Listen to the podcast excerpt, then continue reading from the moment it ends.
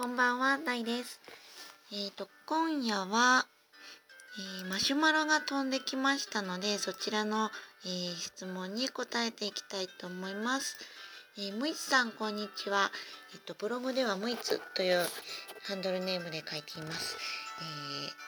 質問文続けます、えー私は今年の春から就職活動を控えている大学生です。しかし自分が就職したい企業も見つけることができておらず、毎日をぼんやりと過ごしてしまっています。とてもプライベートなことなので無視していただいてもいいのですが、むいつさんの就職活動に対する意見や体験などをラジオトークなどで聞かせていただけたら嬉しいです。むいつさんのブログに出会ってから3年間筋トレを続けています。これからもブログの更新を楽しみにしています。ありがとうございます。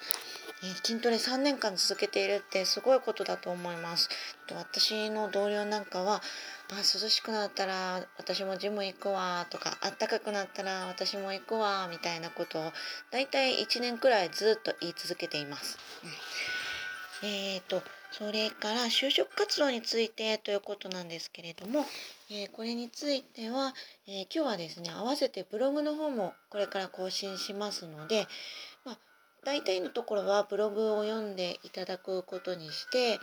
えー私がですね、もし今大学生だったらどんなことをしたいかっていうことをラジオトークではお話ししていきたいと思います。で、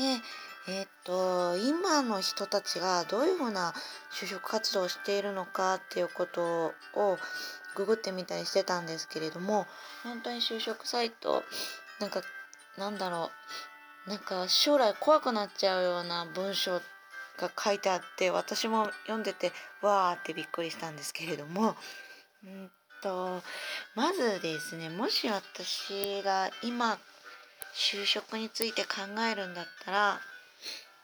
自分がこれからどういうふうな生活をしていきたいかなっていうことを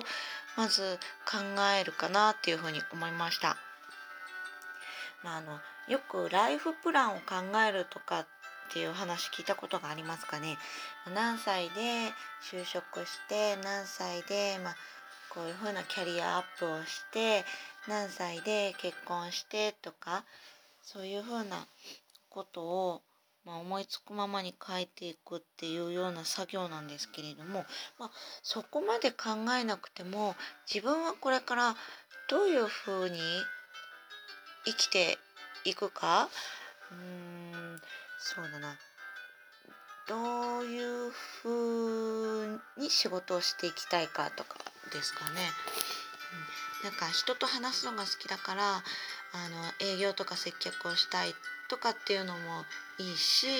あとはやっぱり休みは休みでしっかり取りたいし社会人になってもあの海外旅行とかもたくさん行きたいし、えーとかあと今続けている趣味は絶対に続けたいとかもしくは社会人になってからこういうことをあの挑戦してみたいとかあの英語に関する仕事をしてみたいとかその他なんだろう人にものを教える仕事をしたいとか何でも思いつくままにまずいろいろ書き出してってみてその中でこれはこういう会社じゃないと実現できないとかあとはこういうライフスタイルだったら別にあのどの業界でもあの特にこだわりなくやっていけるしんじゃないかとかそういうふうなことに考えがいくのかなっていうふうに思います。現に私もあの前まで転職したいとかっていうことで活動を続けていたんですけれども結局今のライフスタイルを続けるには、うん、今勤めてる会社で何ら問題がないよねっていうことに自分の中で落ち着いて転職活動はやめたっていうような経緯があります。まず第一に、まあ、どういうふうなことをして、えー生きていきたいかなっていうことを漠然とでもこうちょっと考えてみるともしかしたらヒントがあるかもしれませんよね。で、えー次に、まあ、どんな企業で働いたらいいのかわからないっていうふうに、えー思うとちょっと視野が狭くなっちゃうのかなっていう気もするので、まあ、世の中にまあ、そこまで広くは考えずとも自分の地域にとか身の回りにはどういうふうな仕事をしがあるんだろうっていうことを調べていくとまた、えー、ちょっとヒントになるのかなって思います。まあ、いろんなあの、えー、なんだろう仕事紹介のサイトとかあとはなんだろうなえっと14歳の仕事図鑑でしたっけ？なんかあそんなタイトルじゃなかったかもしれないけれどもちょっと子供向けにはなるんですけど多分図書館にはそういう風な本があると思います。世の中にはこういう風な仕事をしてる人がいてそういう人たちはこんなライフスタイルを送っていますって紹介するような絵本だったかと思うんですけれども、うん。えー、そういう風な本を読んだりとかしてみると、えー、ヒントになるのかなっていう風に思います。うん。ですね。うん、なんかどこどの企業に就職してもいいからまずはどこかでこう会社で働いてみるっていうような経験をするんだっていうふうに思うとちょっと気持ちが軽くなるかもしれないです。うん、で今の時代ってあの一つの会社に一生勤めるっていうわけでもないかと思うんですよね。私もあの社会人生活、えー、十数年間やってきて本当に転職していく人は多いです。えー、私がなんか仲良くなってあのいいなって思ってた、えー、営業さんとかもある日突然あの他の会社の方から引き抜きがあったんでとか自分はあのもともとこういう仕事をやりたいと思ってたからあのいろいろと目処が立ったし独立しますって言って突然あの転職される方もいたし、うん、あとはあの長年営業職をやってきたけれどもちょっと本当に心が疲れてしまったからあの奥さんとも相談して一旦仕事を辞めて主婦やることにしたわっていう風な男性もいらっしゃいました。うん、なので、うん、就職っていうことはもちろん、